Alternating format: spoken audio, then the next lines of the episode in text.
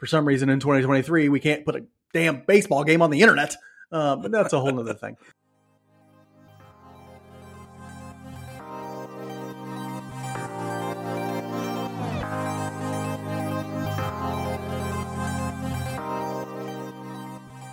Welcome back to Royals Weekly. I am your host, Marcus Mead, and joining me as always, the costume designer for the music video of the 1993 Toby Keith classic, Should Have Been a Cowboy, my brother Mike. Every single spur, bolo tie, pair of Wranglers, cheesy mullet, those were all my ideas. Okay, every single one of them. Jean jacket. He, he basically invented the jean jacket. You put it on the map at the very least. Do you know how much denim we had to buy for that shoot? Okay, all right. I, I hope you had stock. I hope you had stock in Wrangler or Levi back then because you, it, it, was going Apple levels of, of, of, of big back then. Uh, yeah, Mike. Is... I, I I love the the cowboy shirts from back then too because they're always like multicolored. Mm-hmm. It's like one vertical red, the other side is like beige, and you're like good to go. How many uh, right? MTV Video Music Awards you win for that one, Mike? It, well, I don't think it made it on MTV. I think it was CMT. Oh, okay. But uh, I don't know. Uh, the late '80s and early '90s are a blur for me because of my uh, go-go lifestyle. So I don't even remember. Okay. Uh, well, On this week's episode, we'll look back at another hot week in spring training for the Royals. Uh, we're going to discuss some stock of a few Royals players we want to look at, and then we're going to preview the upcoming week of spring baseball, where Mike and I will be down in Arizona getting a live look at players, minor league, major league, just really digging into sort of observations that we're seeing from the players. There's nothing like a live look at baseball to really get a sense of how the team uh, is doing. But first, a reminder that we well, this is just this is the reminder. I shouldn't I should have shouldn't have jumped right into that. Uh, so because we're going to be down in in Arizona, you will be getting a whole bunch of bonus content this week. So extra episodes coming out Thursday morning or wait, what is it? Friday morning, Saturday morning, Sunday morning, Monday morning. You will have a bonus episode out a lot this week. We'll be putting up a ton of content on YouTube, on Twitter, Facebook, Instagram. Make sure you're subscribed and following on all the channels you possibly can because we will be putting out a ton of additional content while we are down in Arizona. We've even floated an idea about making YouTube shorts called sh- Shorts and Jorts. Uh, so let us know what you think about that. We will be wearing jorts perhaps when we do some of this content making. Just and they will be cut off jorts too. None of this we bought them that way nonsense. And so, yeah, make sure that you've prepared yourself to to uh, consume all that content mentally and physically and definitely emotionally. Yep. The last week of Royals baseball has been what uh, has to be described as pretty successful, right? I mean, they've done some things roster wise, but they're pretty minor. Uh, they did go ahead and sign Jackie Bradley Jr. They announced sometime during last week, JJ Picollo came out and said, We're looking to sign some infield depth. And about a day later, they signed Jackie Bradley Jr., who's a veteran outfielder, had some decent years with the Guardians. Red Sox. Jackie Bradley. Oh, yes, you're right. Yeah, you're right. Red Sox. Yeah, you're right. Red Sox. Don't know why I put him in Cleveland. Uh, but anyway, with the Red Sox, he had some decent years. Uh, known as a glove first outfielder. Uh, really, this is a depth move because Drew Waters got hurt, Diego Hernandez got hurt, and Brewer Hicklin is also hurt. And so this might serve as a move for the minor leagues just as much as the major leagues. I don't know what the odds are that we actually ever see Jackie Bradley Jr. at the major league level for the Royals. Mike, do you think that this signing matters all that much? I know he's a somewhat big name, but do we real are we going to see him in Kansas City at all? Yeah, he's a big name because he was a big prospect. Uh, a lot of people thought he was going to be a a really, really good major league player, and he was a solid major league player for many years. Uh, I don't think it's going to impact the team all that much because I think they're going to be able to cover it with a combination of Isbel, Eaton, and possibly Samad Taylor. But if any of those guys go down for any length of time, you're likely to see Jackie Bradley Jr. at least on on the 26 man roster because uh, our other options are bad. You, know, yeah. you don't want to see Edward Olivares playing center field, people.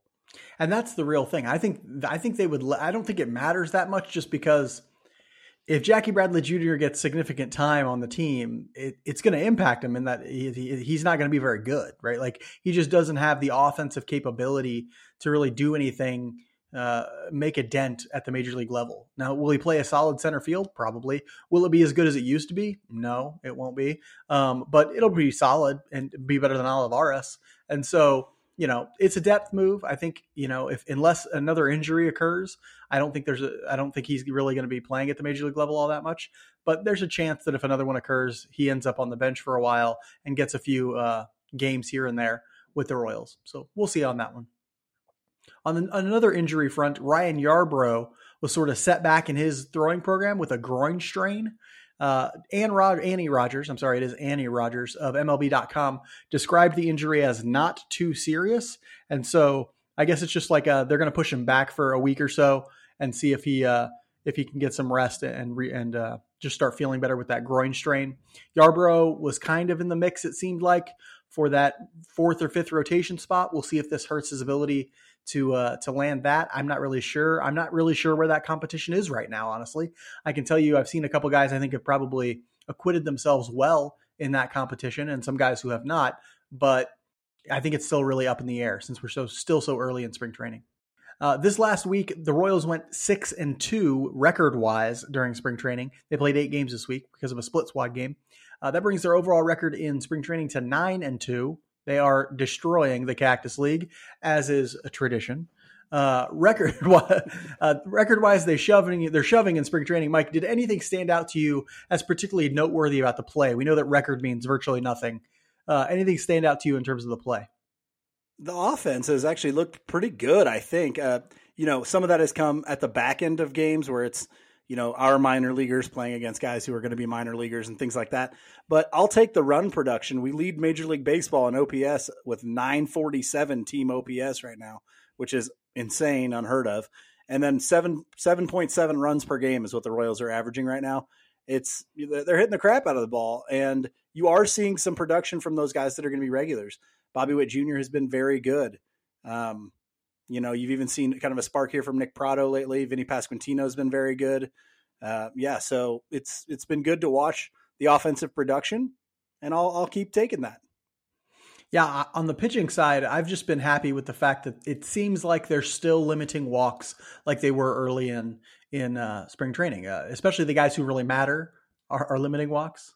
Yeah, they did a real good today. Did you look at that today? Thirteen strikeouts to one walk they did real their pitching staff today in today's game was Jordan Lyles, it was Josh Staumont, it was Jose Cuas, it was there was one other reliever in there. I can't remember who it is. I'm sorry to whoever that is. Oh, it was Amir Garrett. Amir Garrett. Yep, that was it. And then they had somebody Weiss, I think, close it out, uh, and he's the one who gave up the run, I think. But overall, it was a very, very good pitching performance from the Royals today. And I think, and I think I saw a stat on Twitter earlier from Joel Penfield, who uh, runs the podcast at Run, One Royal Way, who said that right now their strikeout to walk ratio is hovering right around three to one.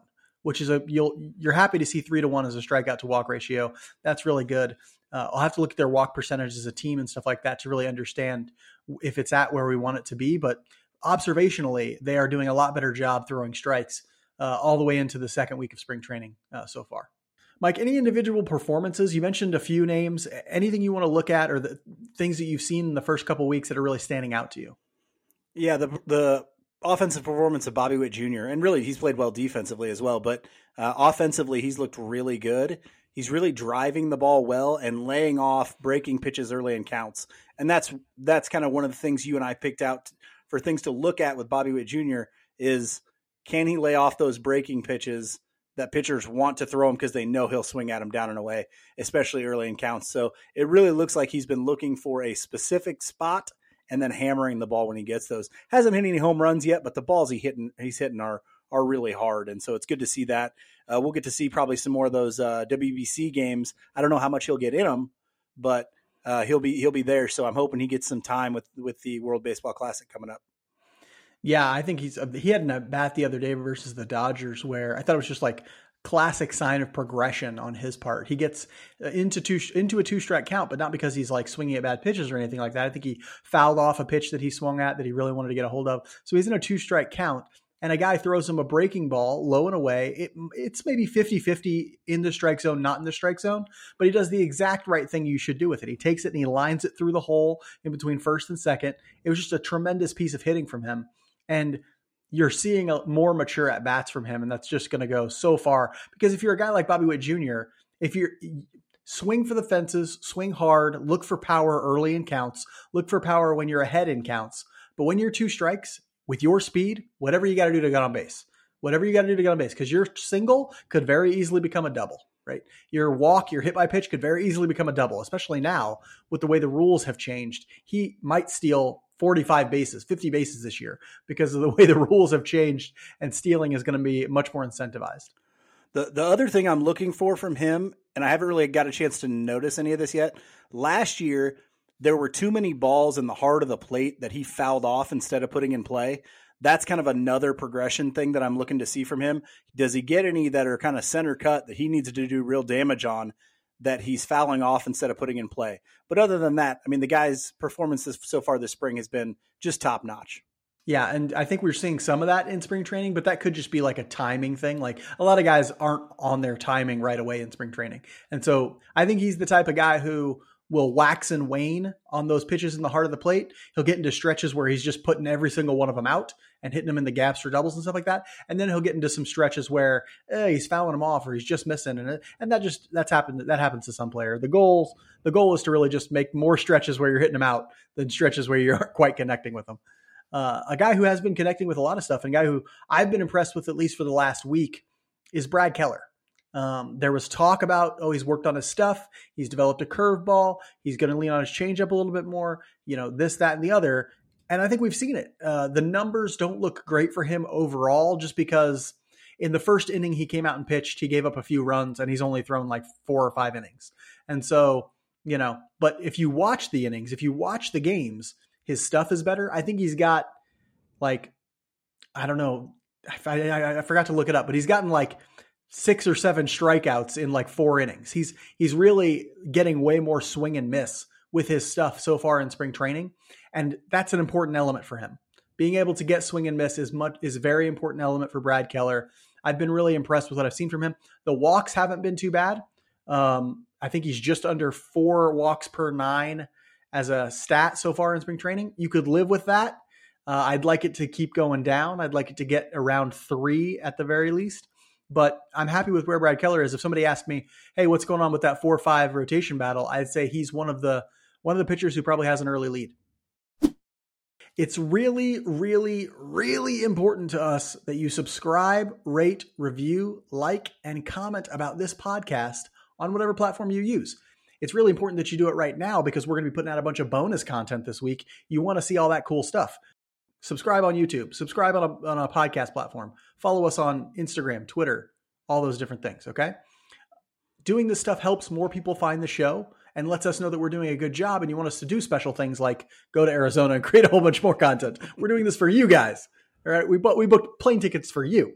Um, so make sure to follow us on all the social medias. Make sure to subscribe, like, it helps us a bunch. We just hit our first episode of a thousand listeners, and that's because you guys have been awesome. So please make sure you go out, subscribe, rate, and review.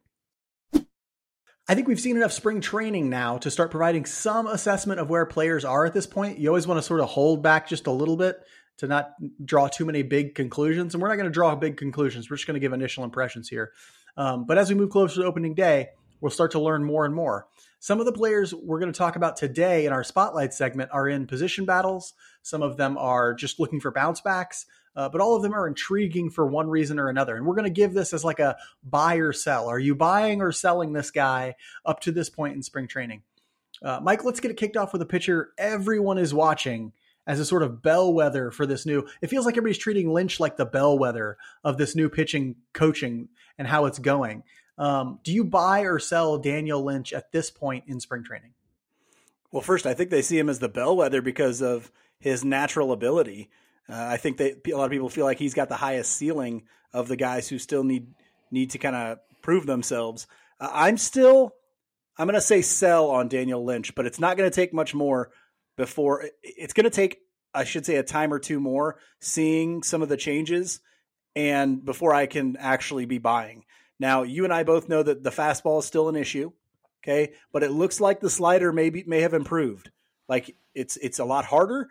And you know, uh, somebody today, somebody today, I can't remember who it was on Twitter, and I'm sorry for not giving you credit. They said, you know, the slider's going so much harder, and the the stuff metric for it is so much higher. It's getting close to being a cutter. And he says, so it's like a combination of a slider and a cutter. And he goes, it's a slutter. And I'm like, oh, that's good stuff. Because you and I have been talking about how Daniel Lynch needs something to change for his fastball.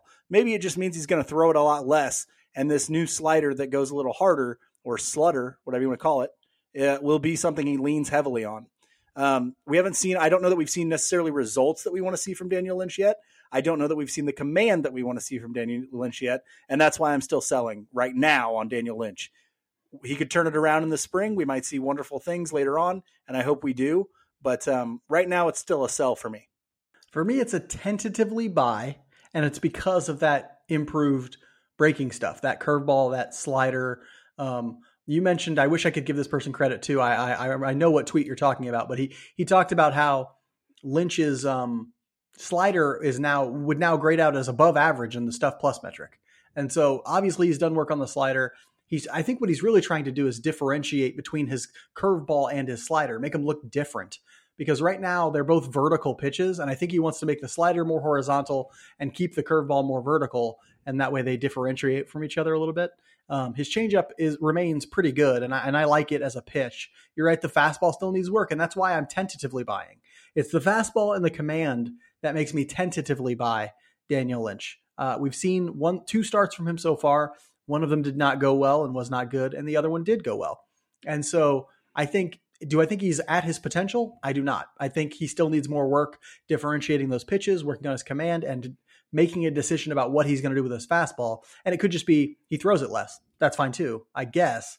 I think you got to kind of try and turn a fastball into some sort of a weapon, but maybe those are the answers for him. But I am tentatively buying at this point. Well, the good thing I like about the slider too is if you improve the slider, you differentiate it from the curveball. You've just made two of your pitches better, not one. You know, you're going to get better results from your curveball by changing your slider to make it more different. So I kind of like the two for one special that you get with that. And, uh, you know, and I'm excited to see what he does in his next start. And honestly, this is a trend for what the coaching staff is really trying to do with all a lot of the pitchers is create um, more distinct pitch profiles for each of these pitches so that guys are getting into different quadrants with each one so that they don't look similar and things like that. You see it with uh, Keller, you see it with Lynch. You see it with a whole bunch of other guys where they're just essentially. You see it with the Singer that what they're doing with his changeup. Hernandez too. two seamer. Hernandez as well. They're all trying to create more distinct pitches for them so that they can get batters' eyes into different quadrants and that sort of thing. Speaking of Brad Keller, I want to. He's our next guy up on the list. Mike, are you buying or selling what you've seen from Brad Keller so far? I'm buying. I, I think Brad Keller had to do this. I, I think it was really his only option as far as are you going to continue to be in a rotation are you going to continue to, you know, it's his last year with the Royals probably, you know, so he, he needed a change and it looks like he's changed. Now, we haven't seen the in season results of that yet, but he couldn't just keep doing what he was doing. That was never going to work. And so I, I, like that he's leaning on the slider a little bit more. I like that he has a little bit more distinct slider versus his curveball. Um, I still think I, I've always thought his best fastball was his two seamer. So I would rather see him throw that with the combination of the slider and the curveball than the four seamer that he was really leaning heavy on early in the year last year. And so uh, if he can, I think if he can keep the slider going heavy, use the curveball, I think that with the two seamer, I think he's going to have a good. I like that profile. I like from a righty slider with a good horizontal movement and a two seamer going the other way. I like that. And so uh, I'm I'm buying on Keller, and I think he makes the rotation if he can keep doing what he's been doing. Yeah, I'm buying too, and it, it's for the very same reasons that you mentioned. I think the stuff has gotten better. I think that'll make him more confident, which might make the command quite a bit better. I think I find it interesting that he's actually, it looks like he's throwing more changeups to me than he has ever in his career, which I would find very interesting. Like, if you're Brad Keller, even if you've improved your stuff, it's not going to be elite stuff. So you need to throw as many pitches as you have. Throw as many fringe pitches as you've got, right? Like I, I feel like this pitching staff has come in and been like, you know what we all need to do? Throw as many pitches as we can because none of your stuff is elite. And so like, yeah, if you're Brad Keller, you're better as a four pitch pitcher than a three pitch pitcher. What's weird is in Japan, they've known this for years, right? In Japan, everybody throws 900 pitches, but it, just now in the major, in Major League Baseball, people are learning like, hey, no, it's it's actually better to throw more pitches than fewer pitches as long as they're distinct from each other. And so that's what it seems like the Royals pitching staff is trying to get them to do have distinct pitches that go into different quadrants. And Brad Keller looks to be benefiting from it right now. You're seeing all the arm talent that he actually had and the reason people are excited about him. And so let's hope he keeps that up moving into the regular season. Hey, and just a heads up if they start him in the rotation and he has a good first half, you might be able to trade him for at least something uh, of value. So that could be huge. And they absolutely should. They absolutely should. Starting pitching is always rare at the deadline. Like effective starting pitching is rarely on the market at the deadline, and so you can get a haul for it. And the one thing you can say about him in his career is that he stayed healthy. So, you know, yeah, that if he's uh, if he's effective, look for him as a trade candidate at the deadline. Next up, everybody's favorite third baseman, Hunter Dozier. Mike, are you buying or selling Hunter Dozier's performance so far in spring training? His numbers are good. Are you, what are you thinking about Hunter Dozier right now? I'm still selling, and that is because I've seen him play a lot longer than a spring training to know what Hunter Dozier can do. Uh, we were watching, I think it was the Dodgers game last night, and my, with my I was watching it with my father in law, and he they, they hit that sharp one. and I wasn't that sharp down the down to third base, and Dozier took like a step and dove for it and, and made a decent play. But he's like, my father-in-law was like, "Oh, it was just one step." I was like, "That's all he's got is one step as far as range goes at third." So don't be expecting like you know a bunch of range there. No, I'm still selling on Hunter Dozier. I still think his best uh, role with the team is as a guy who plays against lefties that he can really hit and plays usually in a DH first base kind of role. Uh, yes, he'll get time at third, but I think you have a better option at third in Maikel Garcia. And so I, I don't know that Hunter Dozier's the guy I would have playing third base, but uh, I hope he proves me wrong and he is having a great spring. Yeah, I'm tentatively buying Hunter Dozier, but that tentativeness is just buying because I think they're going to put him in the right situations. I don't think it's going to be. I'm not buying Hunter Dozier as an everyday starter at third who is also an all star or anything like that. I'm buying Hunter Dozier as like, yeah, sometimes he'll play third against hit, pitchers he can hit. Sometimes he'll play first. Sometimes he'll play DH. You know, in an emergency, he might go into the outfield. I think him being deployed correctly is one of the hall was going to be one of the hallmarks of this coaching staff. I, I mentioned it on Twitter, and we, we, talked with David Lesky last week. Go and listen to that episode; it's a really good conversation. Uh, we talked with David Lesky about turning one WAR players into two WAR players, two WAR players into three WAR players. Hunter Dozier is a great example of a guy who is projected to be a half win above replacement player a half win player who this coaching staff should turn into a one win player to a one and a half win player just by deploying him in better situations. If you do that, if you work on his infield defense a little bit, you might you should have the ability to turn this guy into something that is half a win to one and a, or really one win to one and a half win. Now comes everybody's golden boy, Mike. You already talked about him a little bit. Are we buying or selling Bobby Witt Jr.'s performance so far in spring training? I'm bye, bye, bye, baby. Bobby Baseball's my guy. He's looks like he's taken a step forward offensively from the small sample size that we have. If he can continue that, I know it's really hard because a lot of times when it comes to approach, you have an instinct as a hitter. And so even if you improve, it's very easy to backslide into what you're used to, especially as the summer gets long and you know, and you start to press or something like that. Uh, but I'm I am buying Bobby uh, the improvements that he's made. I'm excited to see what he does for the season. I really want to see those walk numbers go up, and I think the I think I think the power numbers are always going to be there for him. But we need to see a little bit better on base ability. He's made a couple really good plays at shortstop too, uh, and so yeah, I'm I'm really excited for what Bobby Witt Jr. is going to bring this year. I'm all in on Bobby Witt Jr. Yeah, baby, I'm buying like Apple in the '80s. Okay, that's how yeah. I'm buying. I'm buying like you know. buying like LT bought cocaine in the eighties. buying like no. the Mets, like buying like the Mets bought cocaine in the eighties. no, drugs are bad, kids. Don't drugs are drugs. bad. Stay in school. Um, no, stay in school. Uh, you know, or don't. Yeah, but no, I'm buying big time on Bobby Witt Jr. And I think there are a few things to note about his spring training so far. You mentioned that he's made some good plays at short. I think what's more important that is, is, that he hasn't made any big mistakes at short, right? We know that like his issue last year wasn't making the spectacular play, it was making the routine play consistently. And so I haven't seen any major mistakes from him. Uh, granted, I only get to watch 25% of the games because for some reason in 2023 we can't put a damn baseball game on the internet. Uh, but that's a whole other thing. Uh, Uh, I'm buying him big time because I see the offensive progression. I think you're right. That instinct to sort of slide back, it's got to be tough for him. Okay, so imagine you're Bobby Witt Jr. You've been playing baseball for 20, well, around 20 years because I assume you didn't play at like one or two years old, but you probably started playing baseball like five years old, right? Like some version of it. And you have been the best baseball player around yourself, anywhere near you, within a 300 mile radius every time you've played. And so you can just hit everybody, right? Like you can always hit. You're Bobby Witt Jr. You can swing at anything, you can hit anything. And then you get to the major league level, and all of a sudden you can't anymore, right? Because Justin Verlander exists at the major league level because Cole Gerrit Cole exists at the major league level. Like it's really tough to let like now have an approach and never slide back into that instinct that says you can hit that thing. It doesn't matter, right? Like swing anyway, you can hit. Um, but I, I do see him taking that step, and it looks like he's making that progression. Really tough thing to do, but so far in spring training, I have been super impressed with the way he's playing baseball. Can't wait to see him starting opening day. Big, big uh, year for Bobby Witt Jr. I'm hoping. This next guy, eh, he's he's part of a, one of the important position battles for the Royals this this year, and that's the second base battle. And we're talking about Michael Massey. Mike, are you buying or selling Massey up to this point in spring training? This has this was the hardest one. Um, yeah, I'm I'm gonna I'm buying just because not not just because of what's happened in this spring training, because of what I saw from Michael Massey as a prospect.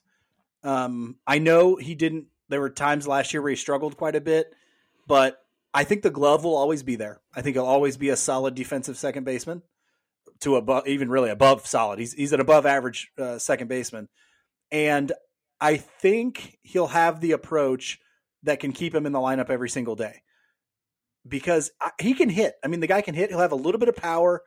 I just I worry that sometimes he's going to get into a, a pattern where he wants to swing a bunch and where he's swinging at everything, and and that's not going to be good.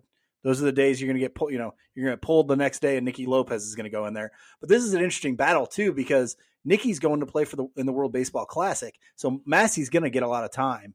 And so, yeah, I, I, I hope to see. He talked on the broadcast, I think, last night about kind of the approach and how he's he's going into hitting now, and that he got a little pull happy at times last year, and so he's trying to stay in the center in center. And I think that can be an issue because he was a guy nobody thought of as a power hitter, and then was it last year or two years ago? He he starts I think it was last beginning of last year. He starts hitting a lot out, and that sometimes can be a curse. And so Michael Massey in Major League Baseball needs to be hitting a lot of doubles. He needs to keep that all fields approach. Um, yeah, and but but I like him. I do like him as a player. I like his profile. I think he wins that second base job. That's why I'm buying. I'm selling, and here's why. He hasn't played well this spring. like he has not shown any offensive progression. He is a guy who likes to swing. He swings too much, and it shows in the plate appearances that he has. He's had a bunch of really not good plate appearances this spring. He's done some good things with the glove, and I like that. He's looked pretty good at second base, but he has to hit a significant amount if you're not going to be. I don't think he's Nicky Lopez at second base. No, I think he's an above yeah. average second baseman, and that's great. That's fine, but he's got to hit if he's going to be that. And so far, he really hasn't done that much to show me that his plate appearances, that his approach is going to be better. He needs to swing less. He needs to be focused on an all fields line drive approach rather than trying to hit the ball in the air a bunch. Because even if he like he can't live on fly balls, he's got to he's got to be hitting line drives. He's got to be taking walks. He's got to have a better approach at the plate. And right now, he's just too swing happy. And so if somebody asked me, hey, right now, who do you think would give the Royals the best chance to win at second base? My answer would not be Michael Massey.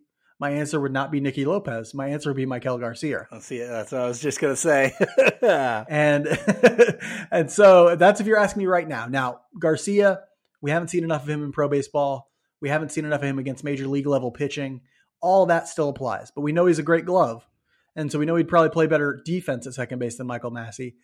I think the the the approach to the plate gives him a leg up offensively just a little bit. I'm not saying he should start ahead of Massey at second base because there are things to consider with his development. Maybe he should be playing third. Who knows, right? About that. And Michael Massey could, you know, rally this spring and start hitting better and having better approach or plate appearances and things like that.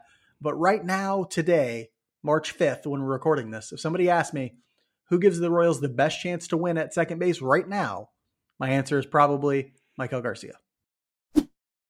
The Royals play the Diamondbacks, White Sox, Padres, Brewers, Guardians, and an exhibition game against the Great Britain WBC team this week. Mike and I will be attending three of those games. Uh, Mike, what are some, th- well, three of those games and then a bunch of minor league games or some minor league games. Mike, what are some things that you plan to focus on when we're down in Arizona?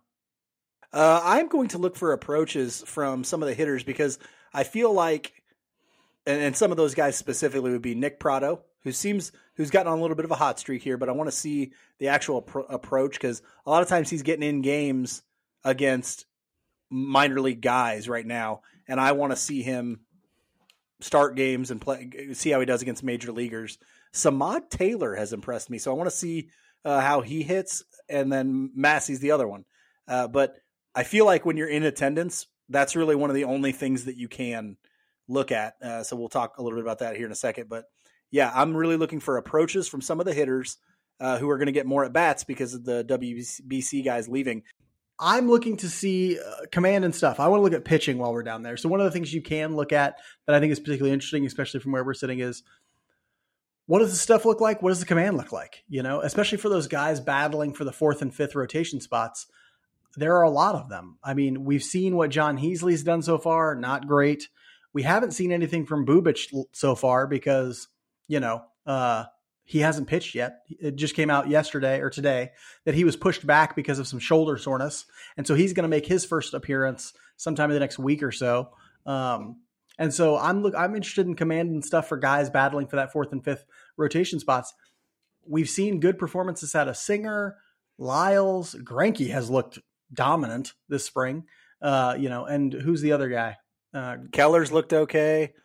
Lynch had one good start. My boy, my boy John Heasley has not impressed. He has not. Max Castillo has not impressed. There are some guys who are falling away. Hernandez has been. Yeah. Hernandez, I think they're thinking of just as a reliever at this point. I don't think they're gonna. Oh yeah, they're yeah. even considering him a starter. And so, you know, I think uh, it's interesting to me that what what's going to happen with that fourth and fifth rotation spot. So I want to see the guys battling for that spot and see what they look like uh, in a live look. Uh, thinking about what we can get out of a live look, Mike, what do you think we can see live that may not be as visible on TV? Uh, well, one thing for me, I already mentioned the, the, approach at the plate. I think you can see that live, but you know, if you're like me, when I watch a baseball game, I'm not always like super hyper focused in on every little thing. For some at bats, I am. For others, I'm not. When I'm at a game, I'm I'm locked in. I'm watching the game intently, and so that'll be one thing I'm looking for. But the other thing that we don't get to see that I'm excited to see is the the stadium gun. I want to see the velocity numbers for some of these guys. Now I know the surprise gun can be a little hot, but at least gives me an idea, especially when they when when for example when Lynch is throwing that slider, I want to know how hard is it going. And so that's one thing that we'll get to see. But honestly, I don't think that there's a whole lot you can see live that is really going to tell you a whole lot that you can't see uh, on the TV, and sometimes it's a worse look live than it is on TV. Yeah, I uh, the one thing that I really like to, to, to look at live that you can't see nearly as well watching the game on TV is uh, fielding related things. Jumps that guys get in the field are an important thing to me, especially in the outfield, but also in the infield. I mean, you see first step quickness a lot better and a live look than you see on TV because by the time the camera gets to the guy who's fielding the ball, he's already in motion. He's already taken off. And so I want to see some outfield stuff. I want to see some infield stuff, the jumps that guys are getting in the field. I also want to see swings from a profile. And so you can see them in batting practice. You can get in a good position to see them live, but uh, take a look at a guy's swing. To me, that's very interesting. The mechanics of somebody's swing uh, will tell me something about, you know, what they've done to change and some things like that. We can see the head on view when we are looking, watching on TV, but you can't see a guy's profile most of the time. And so I'd like to take a look at that as well. We're about to move into the middle of March here in about a week or so. Um, and I think it's time to start answering some questions for the Royals as we move into the middle of spring training. Mike, what questions do you think the Royals will need answers to in about a week when we uh, are heading back for, from our trip? And it looks like we're in the middle of spring training. I don't know that they have to have these questions answered by that time, but they should have a somewhat of an idea, and that's who's going to be in the starting rotation who is gonna who's gonna get those spots. And you know, when we talked earlier in the spring before really spring training even started, we said, well, there's a lot of candidates for those four and five spots. And now with some injury stuff and you know, Yarbrough's got a tweaked uh, groin. Bubic has had trouble with his shoulder. Heasley hasn't been very good. Looks like Hernandez is just, you know, they're just going to keep in the bullpen. Now that number has gotten much lower. We haven't seen, uh, what's his name? Zerpa, Angel Zerpa at all. Um, you know, I, so it, it's kind of narrowing itself down. Now, I think Bubic obviously still has a chance. Yarbrough, depending on how quickly he comes back from that injury, probably still has a chance. But, uh, you know, I'm, I'm just not sure we have those answers. And I would like to see at least something shake out by the time you get to the middle of March or something close to shaking out. Right now, it looks like Lyles, Greinke, Singer, probably Keller has earned one, and possibly Lynch. Those, if Lynch can put together a couple more performances here, it looks like maybe those five are your are your five. Unless you can think of somebody else who, it'll depend on what Bubic does and how healthy he is, but we'll have to see. It'll also depend on what Keller does and Lynch does. You know, like I they've they've had two starts each. I think I think there's still time for them to blow up and, and not really Well, let's say they do. Let's say they do. Where do you go? Bubic probably or Yarbrough or you know if he's healthy. Yeah. If he's healthy, yeah. like yeah, I mean that that is the question. Too many question marks you know, there. If they're so. healthy, uh, I think Kowar hasn't looked great. No, he's looked bad, um, and so the rest of the guys have really separated themselves in a negative way. they've they've not pitched well, and you know I think the Royals are desperately hoping that there are no injuries to this rotation because right now it's clear that Jonathan Heasley looks like he's not ready. Uh, you know, uh, who's the other guy? Jackson Kowar looks like he's not ready. Max Castillo looks like he's not ready. Drew Parrish had a solid inning, but he's not. He's not ready to pitch He's- in Major League Baseball. You, you want no, you want him in AAA this year, um, solidifying what he can do there, and then maybe sometime after the All Star break, he gives you some spot starts if he's ready. Um, the the position battle I'm sort of paying close attention to is it's not really a position battle. I, it's weird to call it that, but I'm still curious. Like, who's going to play third base? I know that they said, well, it's Hunter Dozier's job to lose essentially, but they also opened the door that you know Miguel Garcia might win it, might play third base. You know, they've opened the door a little bit to other guys like Nate Eaton, like Miguel Garcia. They've had other guys play over there like Duffy and things like that. Um, I'm just not sold right now that Hunter Dozier is the guy they really want to play at third base. And if that's the case, who's it going to be? I think the next couple of weeks, the next week or so, is going to help separate some of these guys. Is going to help tell us who's going to be playing third base uh, the most often. Now, honestly, I think the ultimate answer might be like nobody's a third, nobody's the third baseman. Like you're gonna have to look at it as like we have a few third basemen, right? Um, and I think that's going to be the case because honestly, Dozier doesn't have the profile. Miguel Garcia might, but I think they want him to get some more time in AAA. Duffy will never be anybody's starting third baseman moving forward. Uh, it, there's just they don't have a real solution there, and so I wish they had a left-handed bat there too. Honestly, Uh, somebody left-handed to just to. they're stuffed. They're stuffed with left-handed bats. They don't need any more. Well, yeah, I know, but I'm saying like, okay, today's a day when you've got a good right-handed pitcher. You're going to go put Hunter Dozier out there, or Maikel Garcia, or Nate Oh. Eaton. They're all right-handed. Like they, they, they, you know. And so, I mean, I know it's not a huge deal, but I'd love to have somebody left-handed in there. That's why Duffy's on this team. Honestly, like that's why Yeah. they signed him. well, Um, but he's not gonna. He's not gonna make. I don't think he's making the roster. So I think he's played so well. He, have you seen him play? He's I played did, so yeah. well this spring. I think he is making the roster. Really? honestly. I thought I thought Camargo would have the upper hand to start because he can play shortstop and because he's better a better glove defensively probably. But Duffy has just played outside his mind for the la- for the first 10 11 games so far anyway. If he keeps playing like this, Duffy's going to make the roster. I think so. We'll end this week's episode like we end every episode with our Just About Outside segment, where we talk about something that's intrigued us outside the world of baseball. Mike, you are one strange fella. Tell us something that is interesting to you outside the world of baseball, but keep it PG. Okay, we're gonna keep it PG, and I want to. Here's my hot take. Okay, we live in a, a region with some very high quality college basketball right now. Okay, KU tradition out the wazoo, great basketball team. They're gonna be a number one seed in the NCAA tournament. K State is having a resurgence with their new head coach. They look very strong.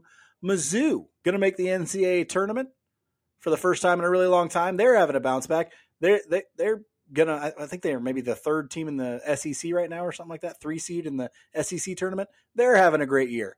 None of those are the best basketball team in this area. Not a one of them. You know who is?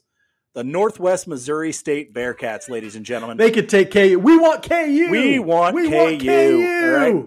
The if you don't know about the Northwest Missouri State Bearcat basketball team program at this point, you got to get out there and figure it out because they are on a run of dominance through Division two basketball that I'm not sure has ever been done. They are the the UCL the John Wooden UCLA teams of Division two basketball at this point.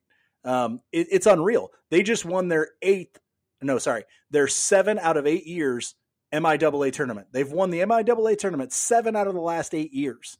Okay, that's unreal in a very good basketball conference.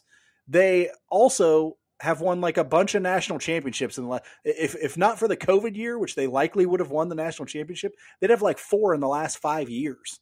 It's unbelievable. They just lost last at the end of last year. They lost pr- probably the best player in Division two history, one of the be- best players in Division two history, in Trevor Hudgens, and they're twenty nine and two this year.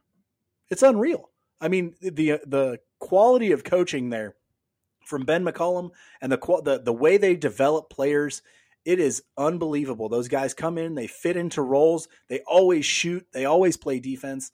Um, they've got a ton of talent from the Kansas City area. It's just really awesome to see Northwest when we were there.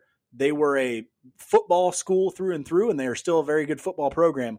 But you have got to say they are a basketball program that cannot be stopped right now.